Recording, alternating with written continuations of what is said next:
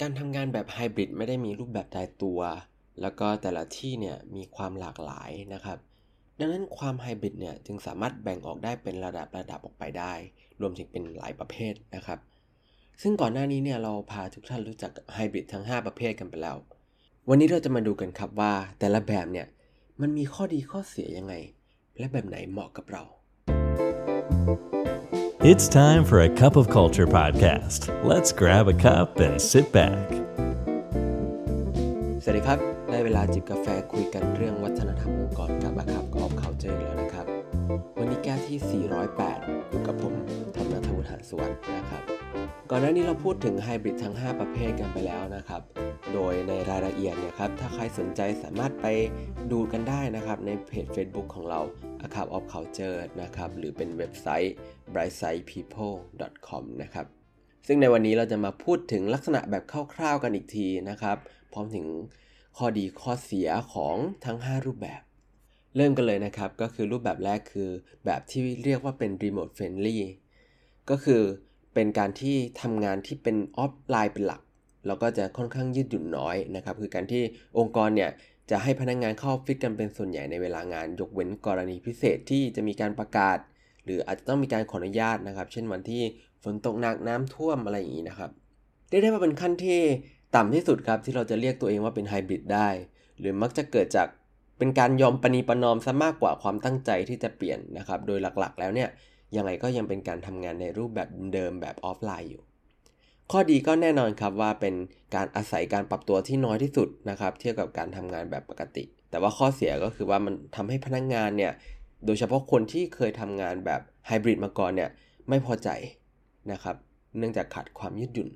แล้วก็ถัดมาก็คือว่าแน่นอนครับว่ามันไม่ได้ตอบโจทย์ความต้องการของพนักงานที่ต้องการความยืดหยุ่น แล้วก็ความคล่องตัว แล้วก็ข้อเสียข้อสุดท้ายเลยคือว่ามันเป็นตัวช่วยขยายช่องว่างระหว่างสิ่งที่ผู้นำต้องการ กับสิ่งที่พนักงานคาดหวังครับ เพราะว่าอย่างที่เห็นก็คือเป็นคนละเรื่องเลย แล้วก็รูปแบบถัดมาครับรูปแบบที่ 2 เรียกว่า Fix Hybrid นะครับหรือเป็นไฮบริดแบบเฉพาะกลุ่ม คือการไฮบริดแบบแบ่งกลุ่มพนักงานตามแต่บริบทหน้าที่ครับจะออกมาในลักษณะของการที่มีทีมบางทีมเข้าออฟฟิศเป็นปกติ บางทีมทำงานนอกสถานที่เป็นหลักนะครับ ข้อดีคือแน่นอนครับว่ายืดหยุ่นมากกว่ารูปแบบแรกนะครับ แล้วก็ยังคงอาศัยความเปลี่ยนแปลงค่อนข้างน้อยอยู่ มีการแค่เปลี่ยนแปลงบางแผนกที่อาจจะไม่ได้กระทบอะไรมากนะครับ แล้วก็แน่นอนว่าตอบโจทย์ความยืดหยุ่นกับพนักงานเนี่ยที่อยู่ในแผนกที่ได้ทำงานแบบออนไลน์เนี่ยได้จริง ข้อเสียคือการแบ่งแบบนี้มักจะเป็นการแบ่งโดยหัวหน้างานครับ โดยที่คนทำงานเนี่ยไม่ได้มีส่วนร่วมในการตัดสินใจ แล้วก็อันที่เห็นได้ชัดเลยก็คือเป็นการสร้างความไม่เท่าเทียมได้เห็นชัดๆเลยในที่ทำงานนะครับ แล้วก็ อีกอันหนึ่งก็คือเป็นการปิดโอกาสในการสำรวจวิธีการทำงานในรูปแบบอื่น ๆ ที่เป็นไปได้นะครับ ถ้าเกิดเราติดใจว่าแผนกนี้ต้องทำงานแบบนี้เท่านั้นนะครับ มันก็จะไม่มีรูปแบบการทำงานอื่นออกมา แล้วก็รูปแบบที่ 3 นะครับ เรียกว่า collaboration day คล้ายกันกับ remote friendly นะครับ รูปแบบนี้จะให้พนักงงานเนี่ยทำงานที่ออฟฟิศเป็นส่วนใหญ่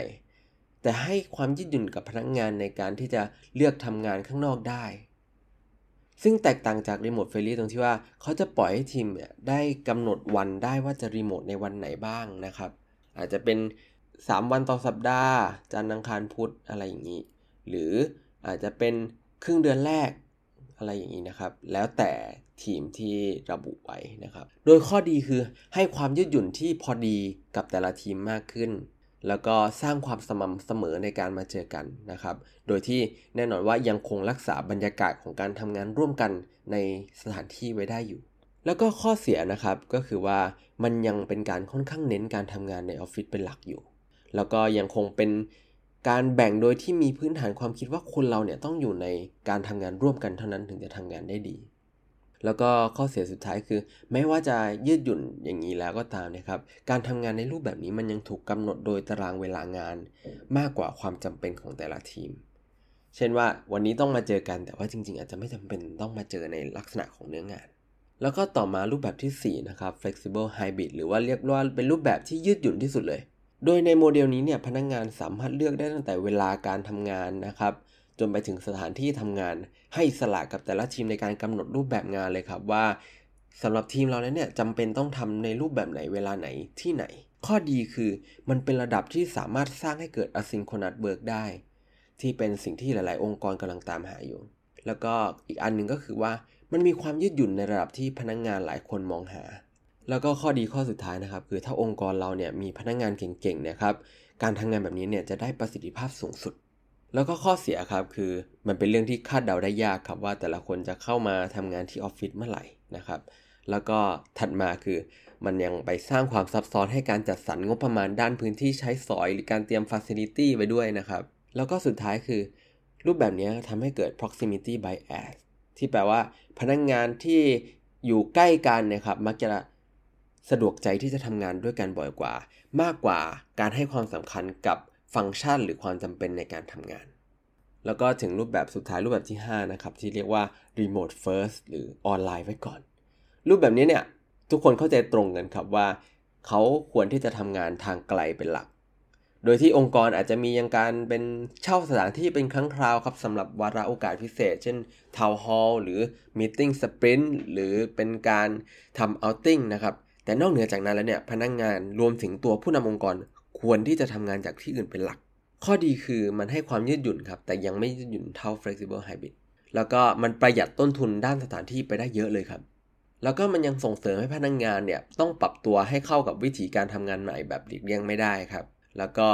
ข้อดีสุดท้ายก็คือว่าเกิด asynchronous work ได้เต็มรูปแบบแน่นอน ข้อเสียครับก็คืออย่างที่เกริ่นไปตอนแรกเลยคือว่ามันยืดหยุ่นไม่เท่ากับ flexible hybrid เพราะว่าการทำงานที่ออฟฟิศเนี่ยไม่ใช่ตัวเลือกแล้วนะครับ ดังนั้นมันจะไม่เข้ากับพนักงานที่ต้องการจะเข้าออฟฟิศบ่อยๆ แล้วก็สุดท้ายเลยคือ มันไม่ใช่พนักงงานทุกคนจะมีพื้นที่ในบ้านพร้อมที่จะทำงานได้เต็มประสิทธิภาพนะครับ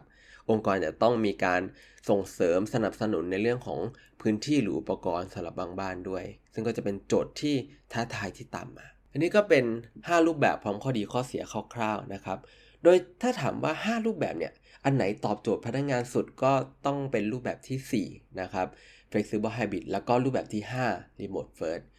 คือจะเป็นรูปแบบที่ตอบโจทย์พนักงานที่สุด เพราะว่าพนักงานเนี่ยมักให้ความสำคัญกับการได้ออกแบบชีวิตตนเองมากกว่า การให้งานมาเป็นตัวกำหนดครับ แต่พอนอกเหนือจากเรื่องของความต้องการของพนักงานเลยนะครับ การทำงานแบบไฮบริดแล้วเองเนี่ยหัวใจสำคัญของมันคือ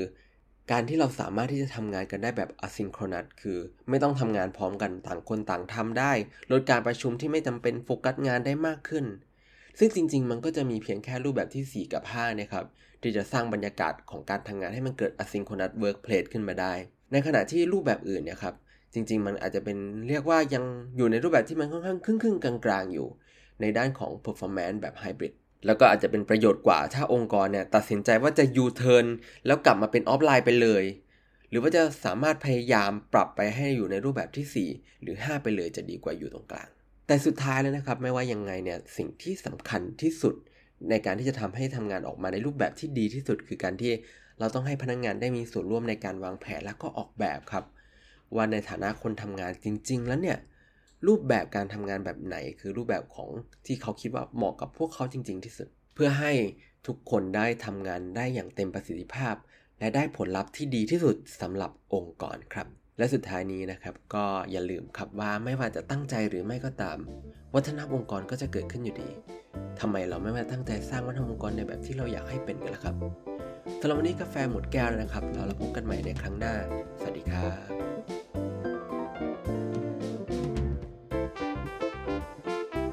And that's today's Cup of Culture. See you again next time.